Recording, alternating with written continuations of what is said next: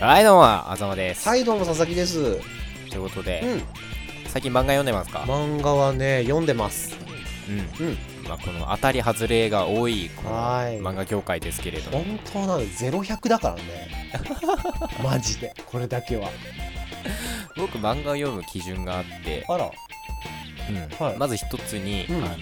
連載中のやつ読まないあわかるそれはねわかる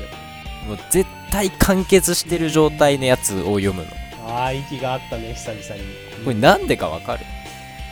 あのね僕はあの鈴木が気になるストレスを感じたくないのそれあー一緒だ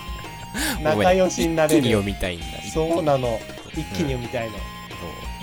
ガーッと突っ走りたいやそうそうそうつうんそう最終話でなんかはい後を匂わすようなやつとか大嫌い、ああでもねなすっきりす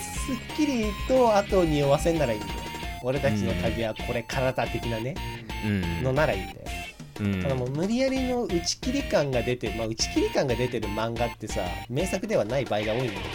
このここ最近で言ったら多分ライアーゲームあたりだと思うんですけどああでもあれもなんかもう続きすぎちゃってるよね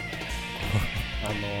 本当の闇はこっから先にあるんだぜみたいな であの次回作にご期待くださいはあだよこれあれライアーゲームの作者って別のやつ書いてんのかねまあでもどうでもい いかでもなんかもしみきさん1個ヒット作があると次の作品って考えづらいよね、